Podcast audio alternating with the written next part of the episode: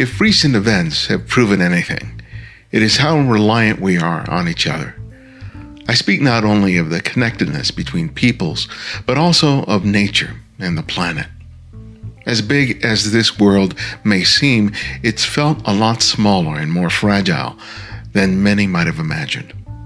There are many photographers who have made it their life's work to remind us of that fragility, often turning their lenses to the darker aspects of our humanity, as well as the price of our actions and our inactions. It's their photographs that have helped to create awareness and affect change. The best of them serve to remind us that we each have a role to play during our borrowed time on this planet. Colin Finlay has spent his life exploring that reliant connectedness as a photographer and a musician. His environmental work in Antarctica and West Virginia and conflict in Sudan and Cambodia have been informed by a compassionate heart. He and his work challenges us to take actions that are as good and as exceptional as we believe ourselves to be. This is Ibarionex, and welcome back to the Candid Frame. Well, I'm excited to sit down and talk with you. Um, yeah, man, I'm disappointed you can't see me. I'm all dressed in my finest and freshly shaved out of respect for you. Yeah, and doing and looking at your work and, and seeing some of the presentations you've done and just getting a, a, a really good understanding of you know what your career has looked like. I was really inspired not just by the work, which I think is is exceptional, but I thought that you were one of the few photographers who focuses on the things that you that you do in terms of the environment, cultural, impact of social economic issues around the world. And one of the things that you're really adept at is providing a sense of connectedness between yeah. all these what normally would be disparate things in the minds of many of our of us Westerners. Mm, you know, because yeah. we tend to have a, such a myopic and self-absorbed obsession with the world revolving around us. Yeah, yeah. That we tend to sort of exclude things that we don't feel have a direct impact on us, even though it does. And, and I don't think that, at least for, for, for Western people, that that's something that that awareness that you have that comes naturally. I think it's something that, at least for me, has been sort of a learned. I've had to unlearn that kind of way yeah. of thinking and open yeah. myself up. And I'm wondering for you, how did that sense of that connectedness that's you know that's that I see in your work, how did you come to have that yourself? It's kind of interesting here just to kind of explore this topic right out of the out of the out of the gate here, but it's just an overall feeling that we are all one connected human being. We are all one connected earth, country. There's no difference between myself and someone in Rwanda, a First Nations person in Canada, a polar bear. We're all part of this great Mother Nature. We're all part of this great earth. And I see it all as our earth, our collective future, our collective history that belongs to each and every one of us. And all of us have a vital role to play in this world. So for me, it's I see that connection point. I see no difference between a billionaire and someone who's on the streets having a tough time in their life. We're all these powerful magnetic souls that are all on our journey in this world, and I respect and have extraordinary admiration for really each and every one of us who are on this path.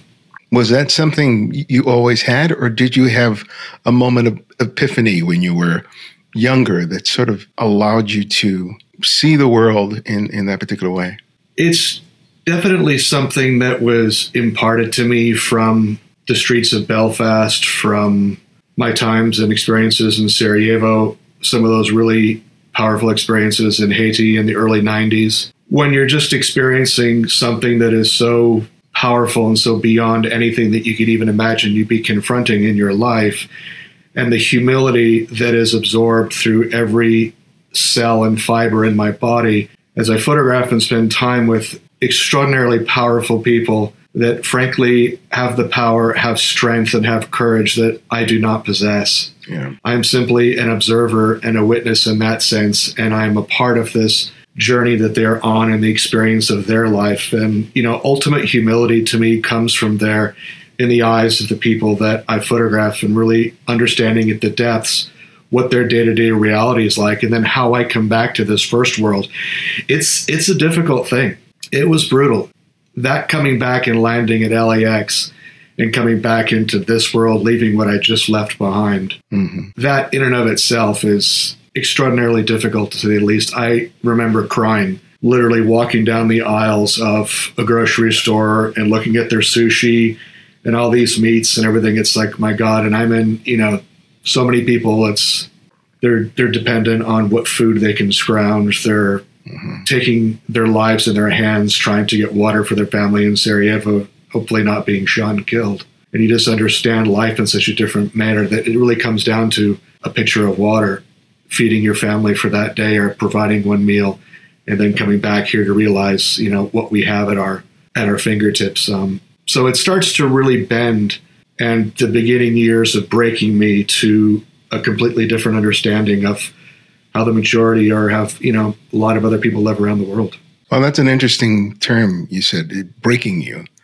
You know, as if that you had uh, basically a foundation that you basically had to sort of destroy in order to build a, a new one. Is that would that be an accurate way of describing it?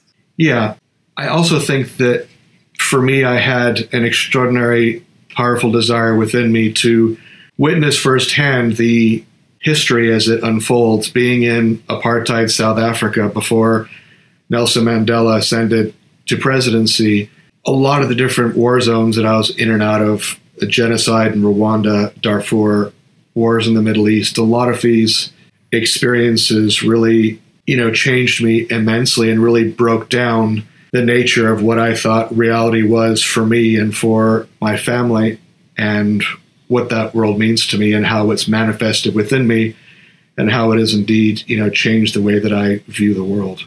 How did how did you see your work or hope for your work to be used during those those early years of your career and how has it changed? I mean, what was really interesting is that one of the first major magazines that I worked with was um, a magazine that you might have, depending on where you were at school, was called Scholastic. Mm-hmm, yeah. So that was the magazine that went out to students. I received it when I was a student. So I ended up really establishing a great relationship with the editor there, Lee Beyer. And I really started to take on a lot of these projects around the world on children. Luckily, it was just a phone call that I made at random. I mean, back then we had something about three inches thick called the Photographer's Market. and in mm-hmm. that book were all the pages and they had this is what this magazine does. This is the phone number. This is who the editor is. So that was what you had. And just cold called him on a saturday. He picked up the phone. I brought in my work and i'd written you know a paragraph introduction to this young boy that i met in belfast on a project i was working on on falls road which was really the epicenter for a lot of what was going on there and um, had that paragraph about him large paragraph about his life and he read it and he said, you know, this is really something else, what you've combined with your writing, with your photography. He's like, do you think you can go back to Belfast and maybe interview some of these children, make the photographs, and then combine the two into one story? And that was like, wow, my gosh, my first assignment. I'm heading back to, you know, marching season in July in Belfast. And that started off that first project then moved outwards to so many projects after the fall in Eastern Europe, Chernobyl, Sarajevo, Kenya, mm-hmm. Haiti, and it moved out to all these other stories. And that started these really powerful stories for me, telling the, the stories of children and their experiences in a lot of these, you know, tumultuous places. So I happened to come into favor there at Scholastic and was given a lot of these assignments and would go out and create all these projects and bring back these stories. So that was really what started it was the um, Scholastic magazine and telling the stories of children. What were some of the more important lessons that you learned from that first assignment that informed everything that you did subsequently? For me, it's a a vulnerability that is one of those intangible ideas that needs to be broached in who you are as a person and what I give of myself to this story. I'm not there simply making photographs. It's something a lot different. It's an exchange of our souls and the depths of wanting to understand who and what they are. And then the depths of understanding, even them wanting to understand me. As young Patrick asked me, you know, how long will it take me to walk to the United States if I start now? So hmm. it's just this this this innocence in this young boy whose father was arrested for murder the night before I met him. He's one of he's got four or five older sisters, and it's just him. And he's this young boy on the streets of Belfast. And the first thing I, I, saw, the first photographs I took of him, was him running across the street with stolen hubcaps in his hand that I just saw him pulling off a car. So then he puts the hubcaps down, comes, comes running over to me and asks me, right, he says, give me some food, give me some money, or give me a cigarette. and those were his first three requirements of me. And it's like, the, it's not my thing, but who are you and what are you doing and what is your life like? it became that first, you know, depths of understanding what is your life like? What are your experiences? What do you feel? How do you absorb what's going around you? How does it change you as this young boy? And how do you describe what it is that you see happening around you? Yeah. So it's just the beginnings of that dropping into that space. One, asking questions because I need to write a story, and then also making, you know, photographs and and having the difficulty too, you know, of having to cross over to the other side. You know, I need to have the Protestant perspective. This is not just a Catholic perspective in Belfast. This is a Protestant experience as well. It's the same thing when I was in Israel and the Middle East working in that war. I, I crossed over both sides, spending time with the Israeli Defense Force, spending time on the other end of those bullets and rubber bullets and tear gas on the Palestinian side in a place, you know, called Ramallah. So always trying to understand in South Africa, going to Bryce and understanding what was going on for a different perspective of people, you know, than understanding the true South African experience for the people who are native to South Africa. So it's just, it's always trying to absorb both sides, going in completely non political per se and non judgmental, but wanting to understand the depths of both conversations and then hearing it for myself and then absorbing those ideals, those thoughts, and absorbing them into my life and taking all the incredible wisdom that was given to me.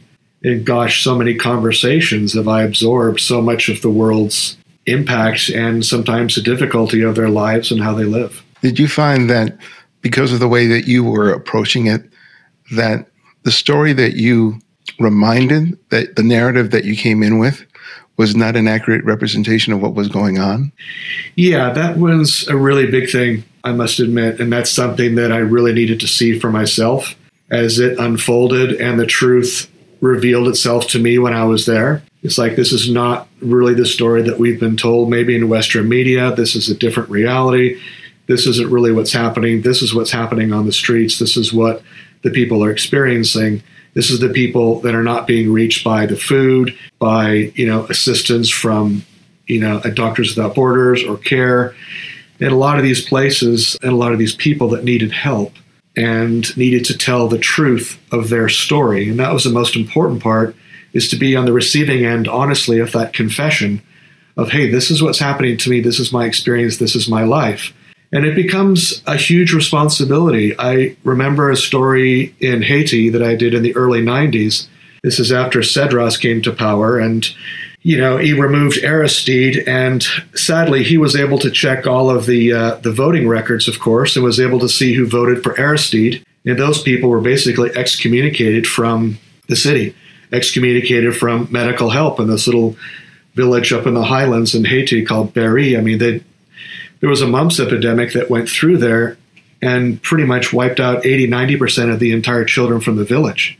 This one man that I talked to lost three children in two weeks. And he was carrying his last child on his back down to a clinic that was, you know, 14 miles away that was closed and had no medication for him. So when that man tells my interpreter, you know, I could tell it was something powerful and intense. And I just, I broke with the interpreter and I said, what was it that he just shared with you at that moment?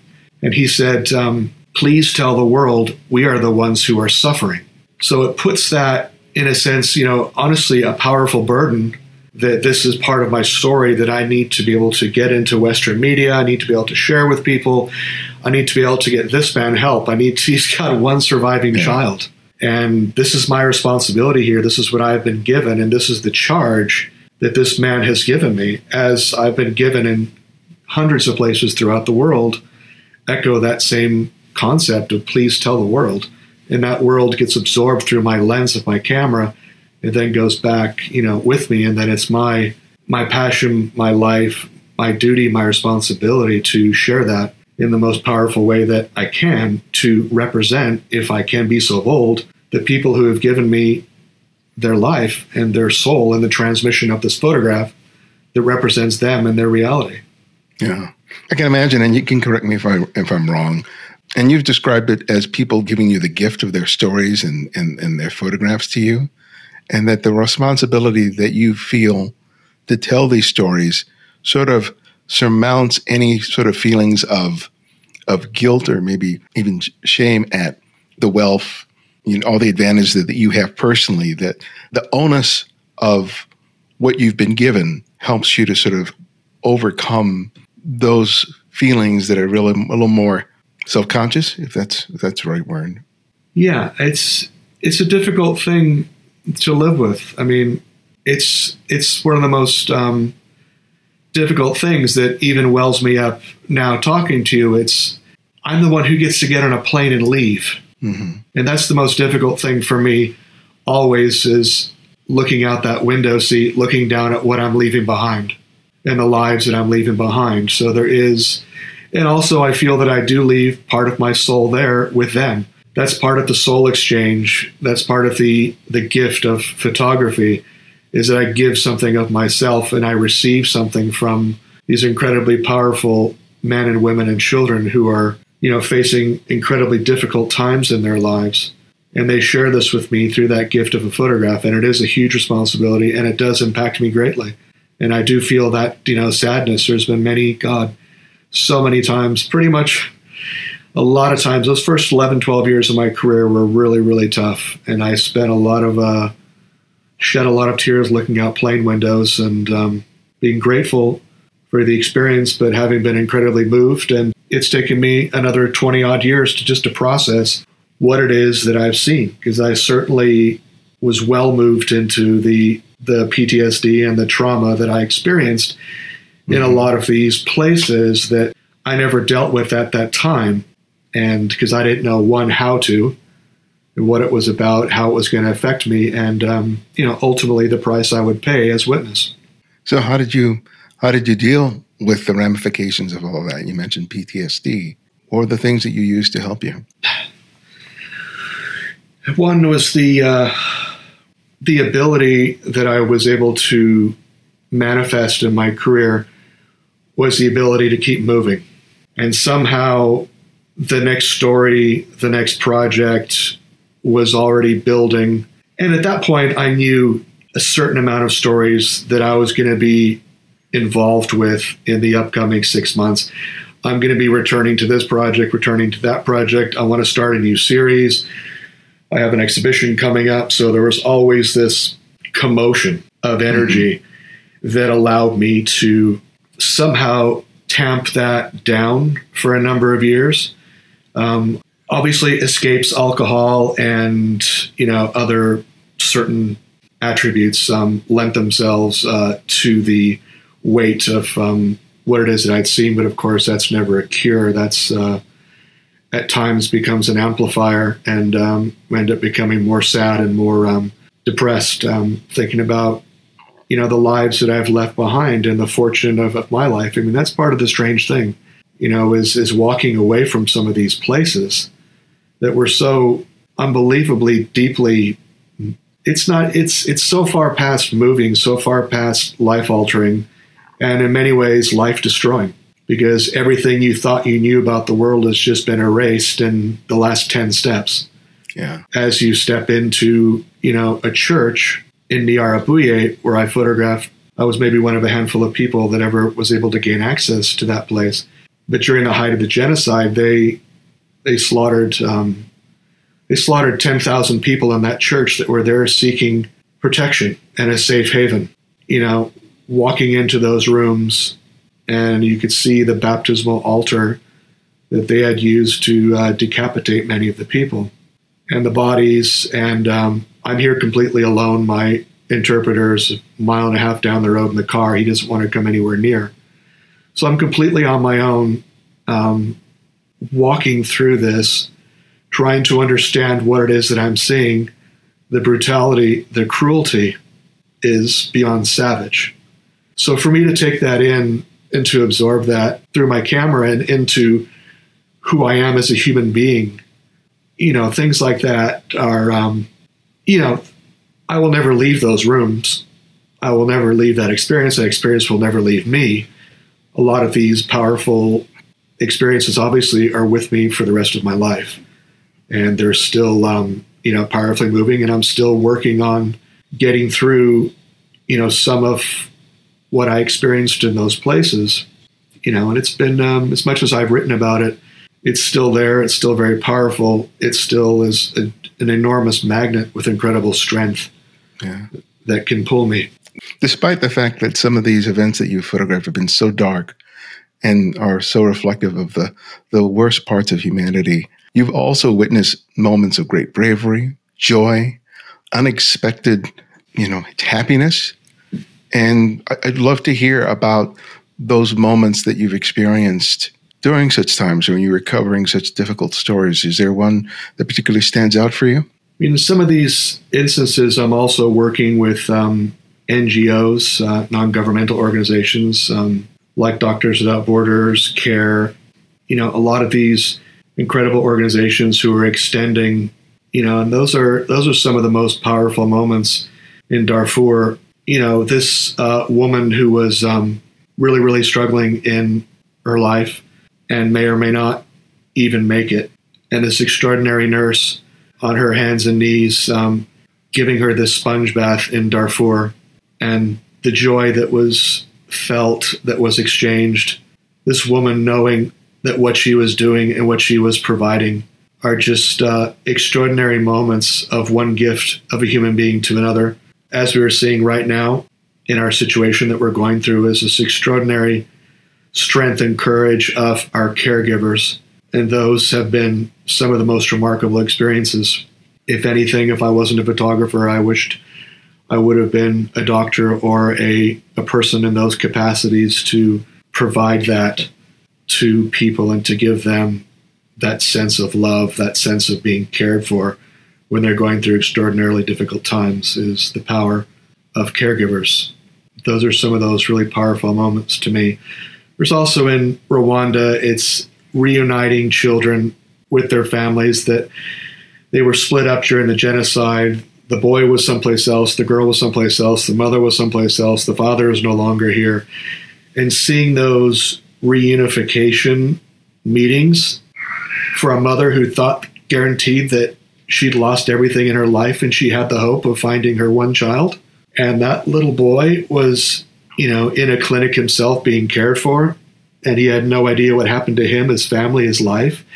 And those reunifications were unbelievably powerful and resonating on such a powerful level and gave, you know, solace to me for the gift of who we are as humanity, who we are in mankind, and the extraordinary potential that we have of love in this world. And that is the most important thing is that love that we share and give to one another in all times of need and times of normalcy. I think we're learning a different normal right now and um, that definition of love is certainly changing for all of us. As much as you may be known for your photographic work, uh, you're also a musician. And yeah. I always love talking to people who have uh, who express their creativity in uh, multiple ways. Mm-hmm. But tell me about the role of music in your life, because I know you have made it integral to some of your photographic work and, and the film work that you've done. But speak to me in terms of why music is such an essential part of who you are. Music, to me, in my experience, in the way that I see it and feel it, music is the voice of the photographs. It's the voice that I cannot bring. It's the intonality and it's the frequency that music brings sonically to an experience. And I think it has the ability to, if you will, rise above the normal din of what we experience in our lives. I mean, that's the joy of going to a concert. Mm-hmm. It's the energy, it's the sound waves that are coming from that experience, the sound waves that are coming from speakers.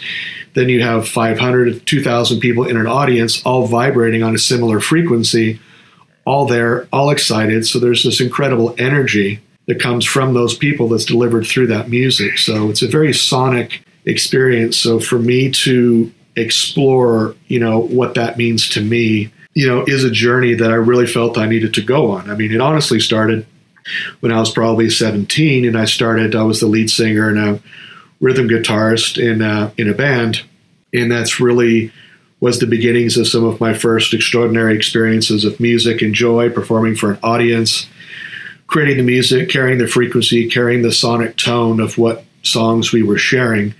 Um, and after a couple of years, it just, um, I was at UC Santa Barbara, and it just sort of started to slowly move in the other direction. And it was something that I wasn't going to be able to pursue. You know, I thought, well, God, you know, do I really want to pursue music? And I could be on the road for the rest of my life, and it's not maybe where I want to be. So I'm not going to choose music. I'm going to let that go for right now, that dream. And it was kind of crazy that I ended up doing the exact same thing anyway for 30 years, being on the road and doing everything I didn't want to do. But it was the bass player about seven, eight years ago who was clearing out his closet. He was getting ready to move. He's like, Man, you're not going to believe what I found. It's one of our old tapes, one of us playing live. It's like, oh, Jesus, you're kidding. It's like, yeah, man, you sound great. We, we should definitely check this out. So I went over there, we played it, listened to it, and it was just the light bulb that went off. It's like, oh my God, yeah, combining those two, I need to go back to music. I need to somehow integrate this into my life and into my experiences and what it is that I'm creating. And that really became the starting off point. Then I worked with another great um, record producer and engineer, and that really started that direction off. And we created a lot of songs together.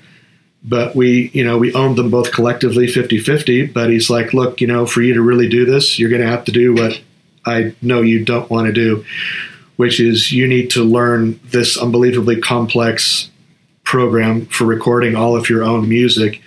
You need to build out your own entire studio, all your instruments, play every note yourself, create and write, engineer and produce and mix everything on your own so you have 100% ownership of all of it. That was like, wow, okay. That was that was definitely deep. I, yep, you're probably right. You're right. and it's, yeah, so then I had to, you know, really take his words of advice and um, step into that space and um, embrace what was going to be a huge challenge to me, which is learning, you know, Logic Pro X is what I record all of my music in my studio. So it's an unbelievably complex program, not to mention learning all the other software of all the other instruments and then the other guitars and basses and drum patterns and everything else that I was building into certain songs. Um, it was um, 10 to 12 hours a day, seven days a week, about a year and a half for me to get it.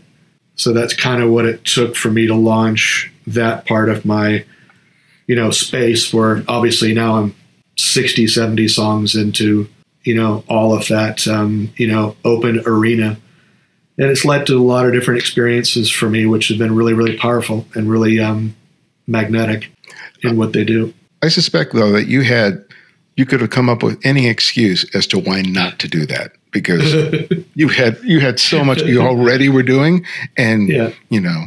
So what what was the determining thing in your in your head that said, "Yeah, I have all these excuses why I can't do it, but I can't afford not to do it." What was that?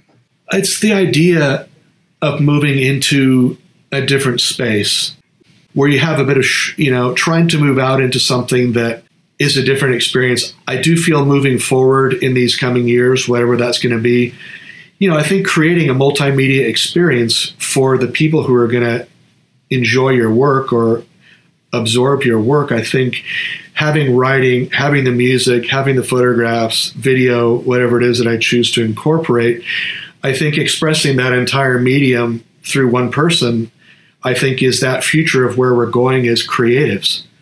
And as creatives, I think it's just us willing to take on that challenge, saying, hey, not great at this right now, could be good at it in a year. I'm going to give this time. I'm going to do the writing. I'm going to put in the effort. I'm going to put in the proverbial 10,000 hours to move through this to get to the other side to see what's there so that when I'm putting my work out there and sharing it, I'm at least trying for myself personally to push the medium of where I'm finding myself, which is just photography. That rose into the paintings that I was doing, where I was going to take my photographs through the paintings. So it's just a lot of these manifestations started to happen, you know, for me probably eight, ten years ago with the paintings and then where it was going to explore. And, you know, you never knew where the end result was going to be, of course. but that's not you know the reason for the journey. The journey is this incredible creative exploration that you're on regardless of what's at the end of that road. There doesn't have to be i'm going to get paid. I'm going to get an exhibition in a museum. I'm going to do this. It's for the glory. It's for the pure joy of exploring something creative because at, at the core we're all creatives a lot of that gets shut down in our upbringing in school and we maybe don't take the classes or get the support that we want or just sometimes have that faith and courage in ourselves to you know what? I'm going to break the rules. I'm going to go outside this box. I don't want to be stuck in a in a period like a picasso like a rose period or a blue period. I just wanted to feel that essence of moving outside and beyond and that's where the painting and the writing and the music all came from was that wellspring of that desire for me, you know, to want to explore the outer reaches of creativity for me and what that meant.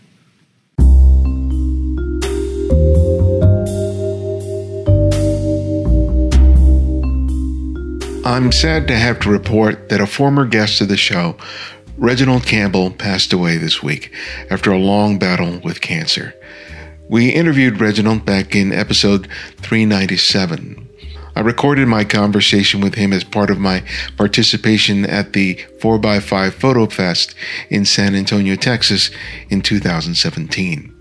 At that time, Reginald had just completed treatment for a previous bout with cancer and was hoping to return to his life as a husband, father, and photographer. Unfortunately, his cancer recurred, and despite his best effort and those of his caregivers, he passed away. In my brief time with him then and since, I will always remember how well he was thought of as a human being. As much as he was touted as a photographer, it was his generous humanity that made him a valuable presence in so many people's lives, especially those in the photo community. If you want to help the family during this time, you can do so by purchasing some of his work. It will help them during this difficult time and will provide you a way to give back not only to a good photographer, but a good man. You'll find the links in the show notes or please visit regcampbellphoto.com. Thanks.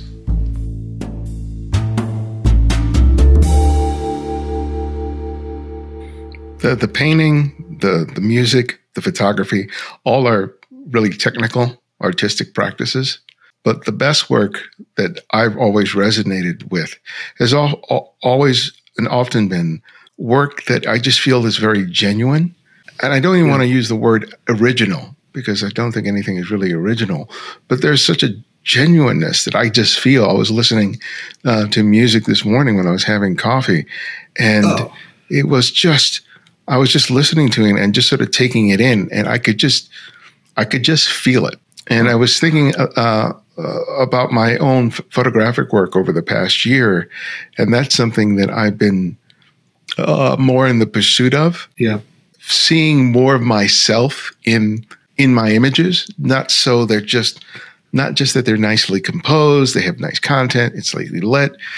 You know, I felt like I want to see some of myself in there, and I think that that's probably one of the most difficult things to do, not only in terms of making the choice, but in terms of listening to that bullshit meter, you know, yeah. that, that wants you to tell you, oh, this is, this is good technically and all that other stuff. But you also know that your heart's not there. Right. And considering that you're doing the music, you're doing the painting, you're doing the photography, you're doing the writing, how do having the ability to sort of express yourself in so many different mediums help you to tap into that awareness that you can't you can't bullshit about the work that you're, you're creating. Yeah that's a that's a powerful question with a lot of um, with a lot of depth and uh, emotional energy in there. It's um, one of the most difficult things and it was for me profound personally was writing it. So a lot of understanding the emotions of what I was doing in my photography, some of those lessons didn't come for 5, 10, 15, 20 years later, which is, I find very interesting because I was writing about my experiences in children. You know, I had an upbringing that was, you know, children are to be seen and not heard. I wasn't allowed to take art classes. I wasn't allowed to take music classes. I wasn't allowed to take piano or saxophone or any painting classes or so it was something that I had to fight for, really fight for. And that came in a number of different fashions. You know, once by eventually I flunked out freshman year of college, my parents gave up on me. I was on my own. That was it. I decided I was going to go back to college, but on my own terms. For the first time in my life, I took the classes that I wanted to take in sophomore year in college mainstream and modern art, music theory, astronomy, and the other courses that we're going to need for me to get in to transfer to my dream, which is UC Santa Barbara. So I paid for all my own classes, paid for my own books, took what I wanted, and started writing with my left hand instead of my right hand. Mm, yeah. Because I was born left handed and I was not allowed to be left handed, so I was forced to become right handed. So I had a number of different uh, deficiencies growing up from undiagnosed dyslexia. I had a really difficult uh, stutter or stammer, if you will. So I had a lot of difficulties in school. But that moment, changing right hand to left hand and writing left handed, changed everything, you know, in my life. And from that point, I went on to probably a 3.75 GPA and transferred straight into UC Santa Barbara and 3.85 taking five classes at UCSB. And it was like, wow, okay, I've gone from someone who is 300 points lower than the worst SAT score I've ever heard from someone else to now I'm at UCSB taking five classes on the dean's list with a 3.85 GPA. So it really manifested and really changed. And those observations, again, came to me so many years later when I finally got to take my own courses transferring that into photography, all the children that I was photographing, I realized writing those stories, it came to me 15, 20 years later of writing, it's like, my God, I'm really photographing myself. Oh, wow. And I'm giving these children the ability to speak through my lens. And my first book was called The Unheard Voice. And that was the voice that I gave to those children to speak to the world through my lens, the voice that I never had as a child that it was like, oh, geez, this is uh, okay. And those words just come from the page under the pen. And it's just, okay, now I understand something about myself that I never understood before. I'm really photographing myself. Mm-hmm. And then sometimes you look at photography, and sometimes people fall into a certain brand of photography, and it's maybe what they do or it's how they make a living. But, you know, like a lot of the rock and roll photographers and the Jim Marshalls, and they kind of look like roadies anyway that would have been working for the Rolling Stones. And this is who they are. And then the really intense obsessive compulsives or maybe still life photographers and all the different people that photograph joy and kids and they're more of a childlike personification of who they are. And it's like, God, are we all just photographing ourselves? And this stoicism, this joy, the passion, and sometimes the internal struggle that we're photographing in other people when we're really photographing ourselves in an attempt to try and understand ourselves. Mm-hmm. So, photography is this incredibly spiritual journey that is so far beyond what the actual photograph is when you peel back these layers. And I'm understanding it's like, this is who I am. I am this child. This child is me. We are one of the same universal spirit of humanity that is not male, that is not female, that is this universal infinite soul that we are all a part of. So as I photograph them, I photograph myself. Yeah, it's a beautiful sentiment, yeah. And a lot of this stuff is really powerful for me. And it comes from me in a in a silent language. You know, when I was in photographing the children with Agent Orange, you know, one, I never should have been let into that place as the woman said, there's no way you're getting in here. No one's actually been in here in probably a year and a half. Takes nine months or a year to get approval. You know, long and short, I had one of my books with me. I had the right interpreter that I very specifically looked for who would be my voice because I knew it would be very difficult to get in here. Long and short, miracle upon miracles, I get into this place. And it's, you know, it's it's um it's soul melting. These powerful lives being lived inside of these rooms with these children with, with unbelievable deformities, and most of them with this resilient joy that's palpable. And for the first time in that room, you know, I felt myself crying behind my camera. And it was, um, it's like, wow, this is really you know, a powerful, powerful experience for me. And I put the camera down, put it in the bag, took the cameras outside the room and left them in the hallway. And then I went back in to sit with these children, which is something I don't always get a chance to do. And to sit with them and to rub their hair and just to hug them and to hold them, it was a very powerful experience for me. And when I stood there, there's the little girl, both of her legs are gone, her arms gone. She has a fused hand. She maybe has half a forearm, is all she has. And she's lying on her side and she's looking right into my eyes. And we're just two feet away, looking into the eyes of this soul, this magnificent soul, and seeing her there. And then in my mind, telling her that you are a powerful, extraordinary angel who has fallen to this earth. I respect, I honor, I love you. Your journey in this earth is such about power and courage, and I honor you in your journey here in this world. Mm-hmm. And I stood up and I looked into the eyes of each one of the children, and all of them were looking at me. And I said the same thing You are all incredible angels who have fallen to this earth, and you have the power and the strength and the courage to live these lives. And I honor you in this moment, in this time. I see you. You are loved. And the children collectively started emanating this moan, this type of groan that they all did together. And it was just, wow.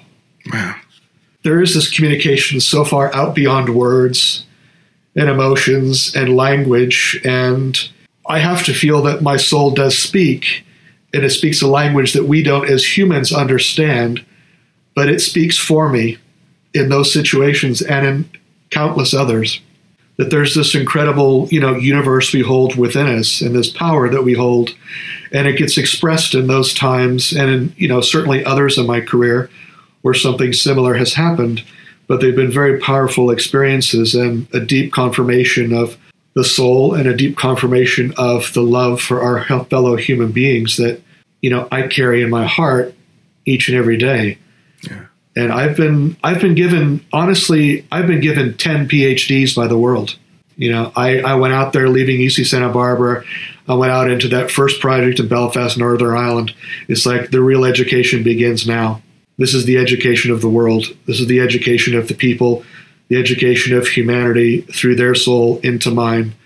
And this is where I learn, you know, the truth and the depths and um, the bright, beautiful moments of, of joy and, um, you know, some really powerful lessons that I've learned that have been given to me by the extraordinarily, you know, powerful people in, in this world. I mean, I feel so unbelievably blessed to have had the experience that I've had and to have seen what it is that I've seen over 30 years and these experiences, you know, I've even had with with animals as well. I was photographing the the polar bears up close to the Arctic Circle. Some of the others, but there were only ten of us in these little tundra buggies. There's one or two companies that can go out a couple hundred miles out onto the tundra, way out to the Hudson, to see where the polar bears gather. You know, once a year before they go out onto the ice, and then they're gone to hunt ring seals. And a lot of the the photographers there were, of course, nature photographers with 600 millimeter lenses, and you know the longest I had was a 200. So for me, they were getting great shots, and a lot of my shots were you know far off and in the distance.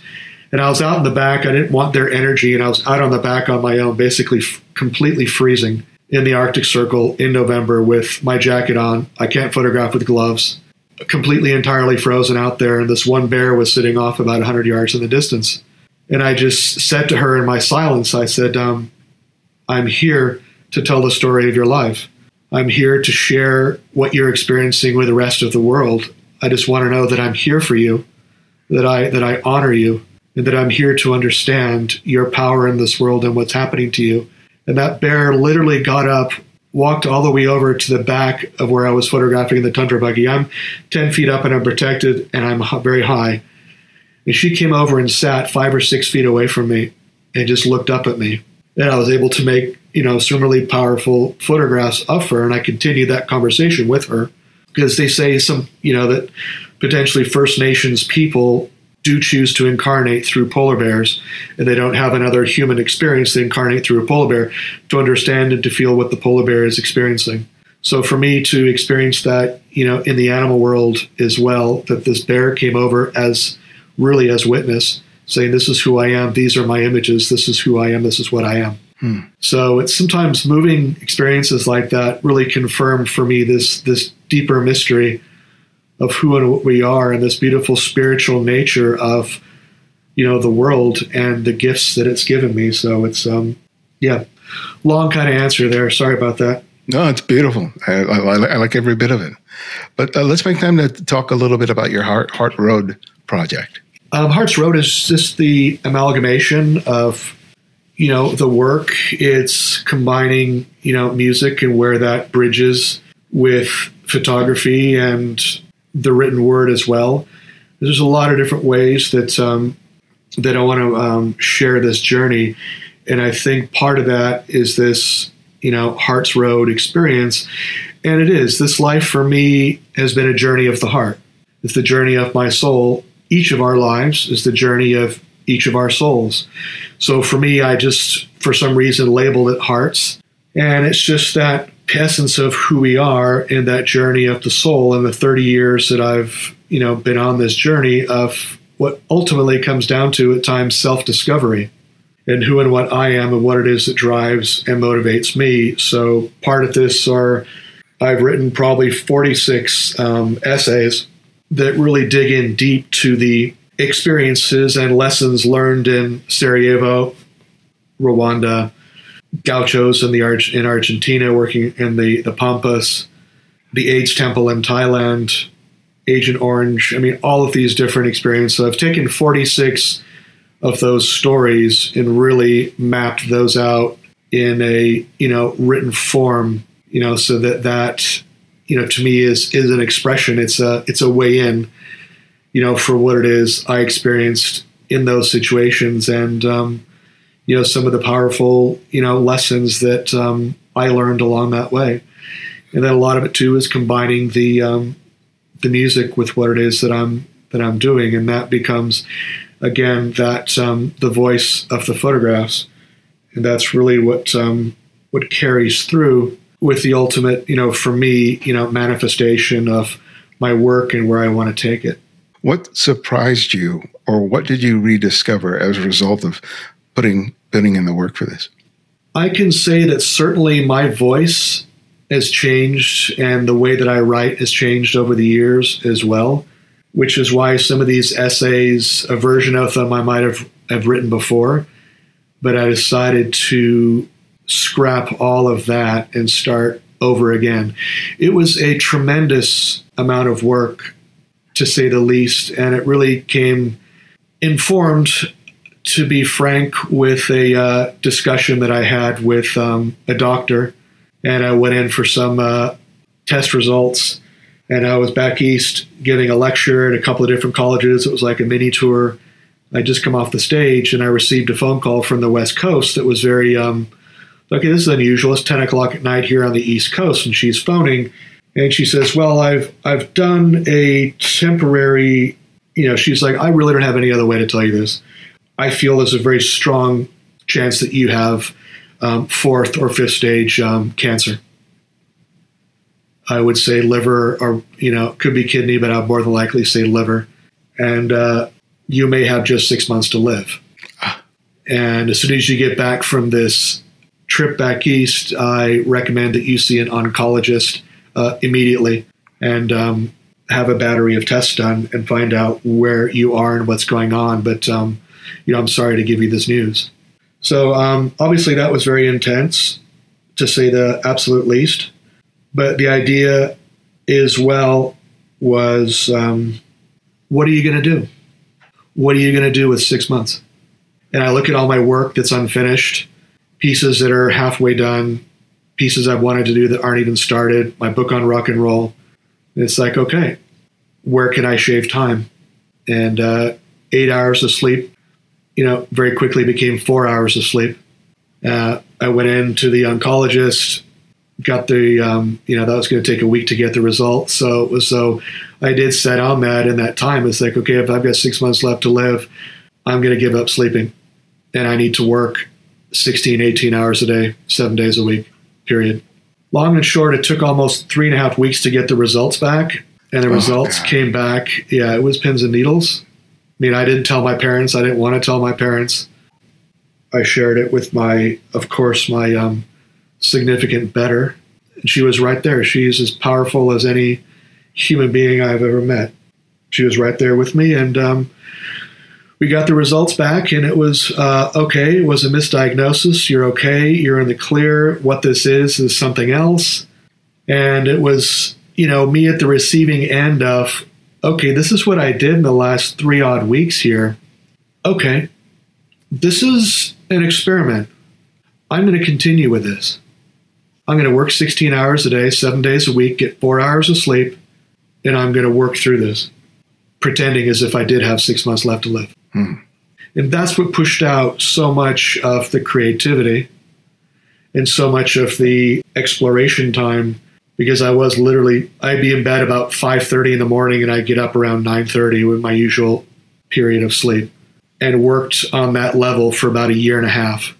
So I spent a year and a half at 4 hours of sleep until basically I had a you know very intense uh, emotional um, you know breakdown and it came to an end that period of unbelievable creativity. I mean, I've worked harder in the last two years than I've probably worked the last 30 in terms of the output and what I've generated, the words, the music. I mean, I have so much music and so many different books I've already started writing, and so many books that the music book is done. So, all of my journeys with various people and photographing Roger Daltrey and spending the day in the studio with Beck and all the other experiences that I've been really incredibly blessed to have, you know, put all of that work down and put it together and, um, you know, manifested a tremendous amount in that period of time. Then paid a price for it, dealing with that and uh, in therapy for the first time in my life, dealing with a lot of the, um, the, the trauma that I've experienced. So it's been an incredibly beautiful year of rediscovery of my life, this new journey, and where I go forward from here. And the you know the path that I take going forward is extraordinary. And I'm incredibly blessed you know to have these these moments and this time to explore that as well as I'm incredibly blessed to talk with you and honored to share time with you. I so enormously respect what you've done over these years, what you've created in your work and what you've created in your podcasts. And the journey that you know you've been on. So I, you know, for all of us, it's this all of our incredibly beautiful journeys that we're on in this world, and I just um, I honor each of you and each of us in that in that journey as we you know navigate this world. Thank you so much for that. Well, my last question that I ask each guest is I ask them to recommend another photographer. Uh, it can be anyone someone you've long admired or someone you've recently discovered. So, who would that one photographer be and why? And I'd like to add to that, since of your musicianship, a musician. So, a photographer and a musician. How about, oh God, um, you know, there's a really interesting gentleman that I'm really am fascinated by. And I must say, he's not a photographer, he's a painter. Okay. And his name is Hundertwasser. Have you heard of him? No, uh uh-uh. Yeah, he's an extraordinarily gifted man. He was an environmentalist back in the 50s. His paintings, his museum that is, uh, you know, in his honor in Austria, Vienna, is really an, is an extraordinary place. It's one of these great pilgrimages I would like to make in this earth that I would love to go to the Hundertwasser Museum in Vienna.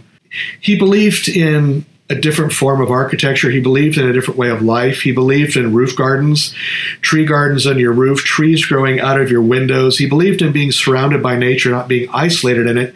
And that's what we've done in our cities is that we've become isolated from nature. He wanted to do the exact opposite. He wanted nature inside the cities.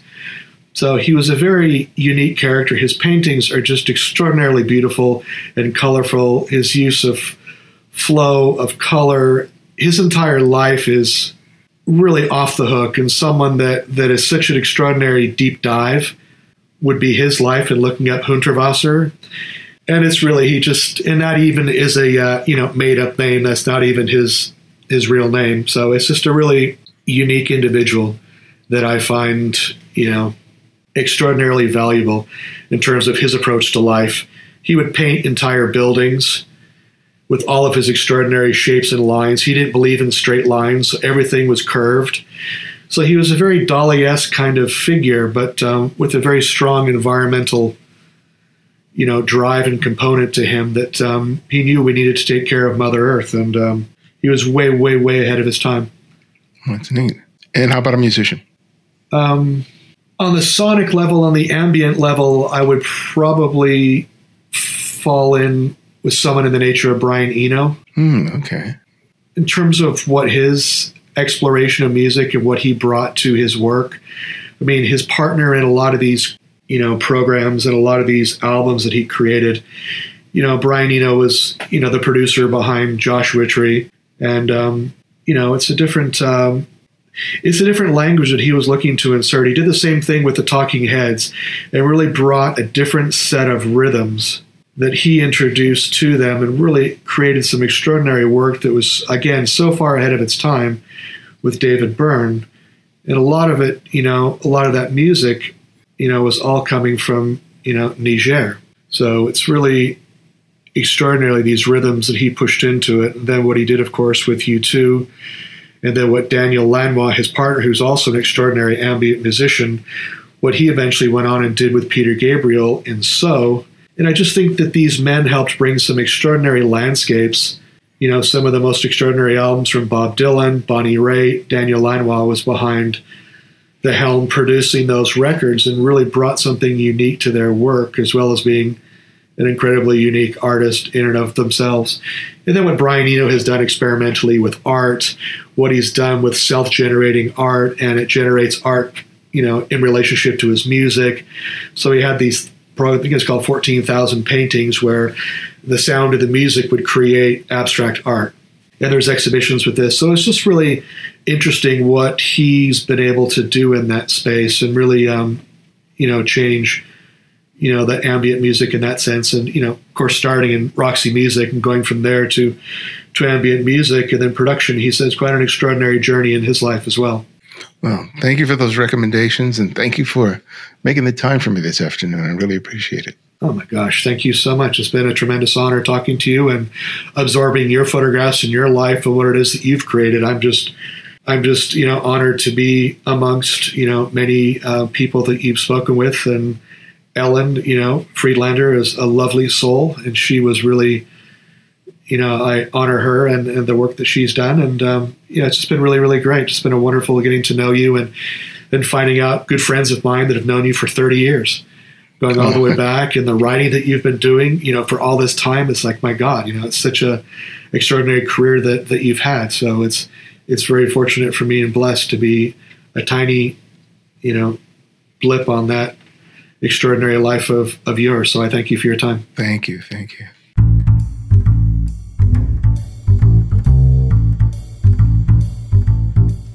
Thanks to Colin for joining us. Find out more about him and his work by visiting colinfinlay.com.